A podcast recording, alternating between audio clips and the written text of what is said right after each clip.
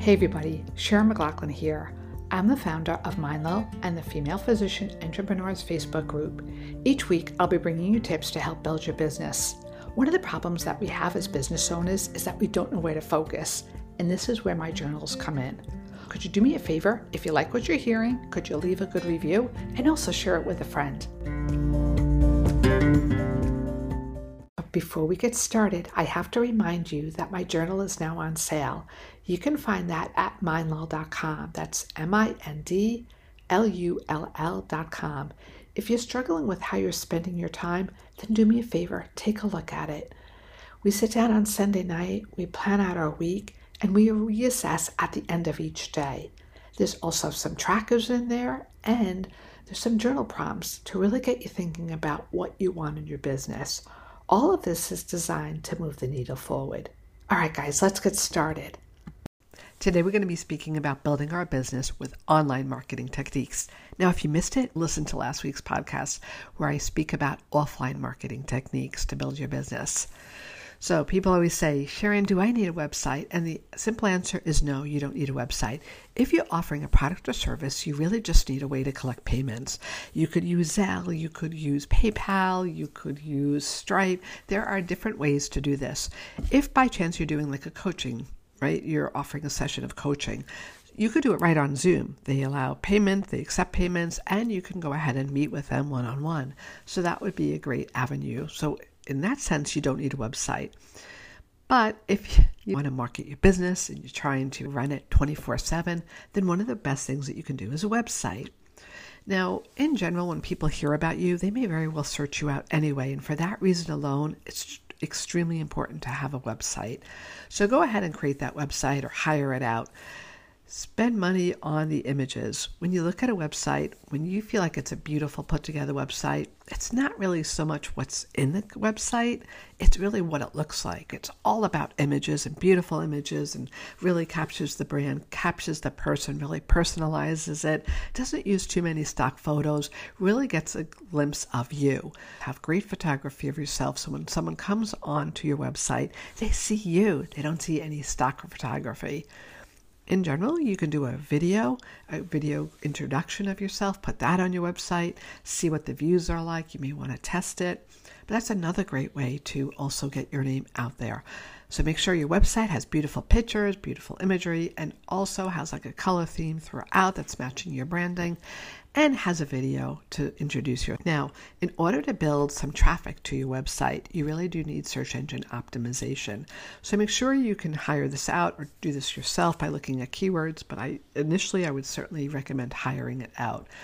Industry specific, Maybe they can come up with two or three long tail keywords that you can use in your title, on your website, in your blog. And when you do different blog articles, it should be referencing these types of long tail keywords that were searched out for you. So don't forget about search engine optimization. One of the best things that you can do for search engine, engine optimization is to create a blog, whether you do it weekly, bi weekly, whether you write it or you hire out content should be added to your website and it should be referencing those keywords that we spoke about that were researched for your business. Don't just write like two or three paragraphs. You can do that sparingly. But if you're really trying to build up traffic to your website, organic traffic, then you really want to do this strategically and use those keywords. Email list.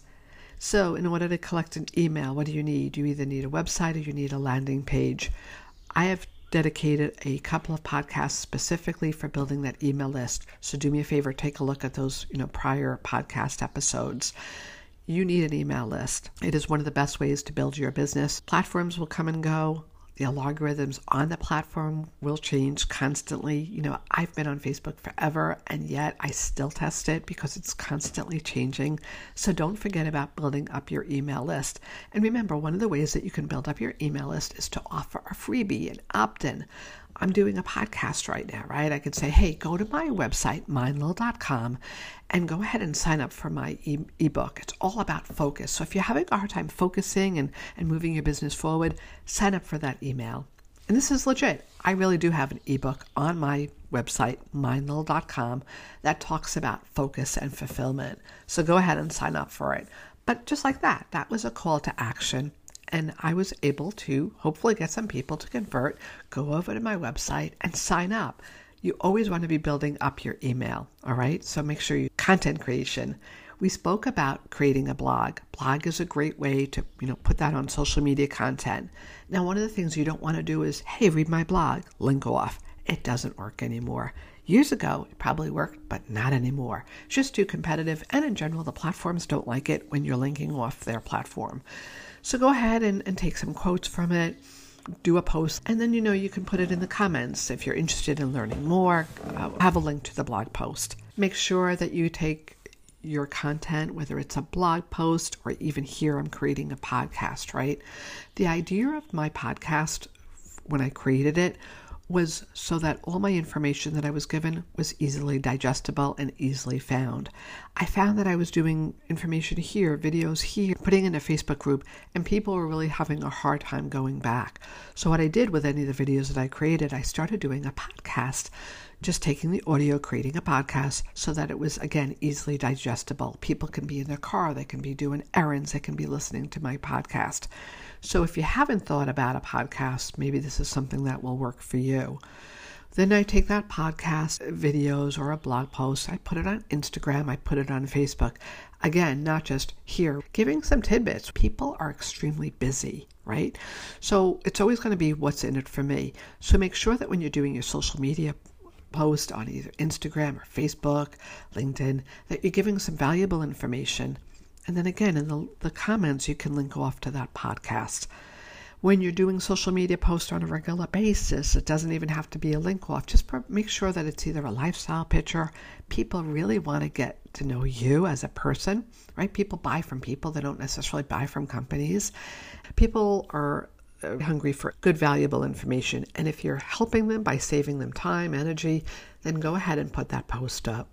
Take a look at the people that are successful in your industry. What are they doing? What type of helpful information are they providing? You don't have to copy them. Make it your own format, your own message. But really, what is it that you're offering? Everybody has a message out there. So just make sure that you are sharing your message and letting people know what you offer. Because if you don't, how are they going to ever buy? Because it will be a secret and no one else will know about it. You can hang out on platforms like Reddit to get some information, also to make connections. There's lots of different uh, Facebook groups that you can make connections with as well. And I did a whole nother podcast on what you should do in a Facebook group. Don't just go in and say, hey, I have some journals, go ahead and buy my journals.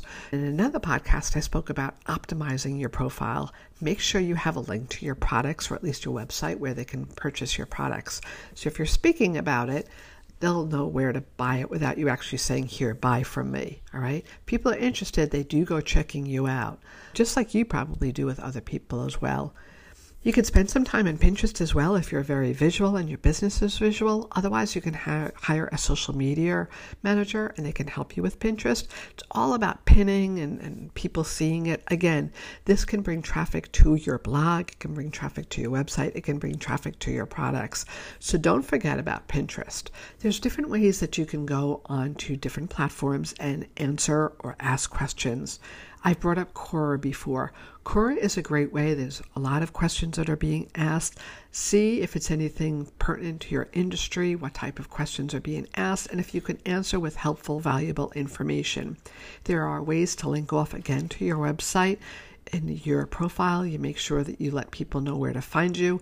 And again, if they're interested, they're going to reach out to you, they're going to search you. Infographics are a great way because they could be easily shared. So think about content that you can create that could be shared. When you're on Instagram right now, you see that there's a lot of go ahead and swipe. And then there's usually a call to action. Go ahead and save it for later or tag a friend. The reason for that is because it helps increase engagement.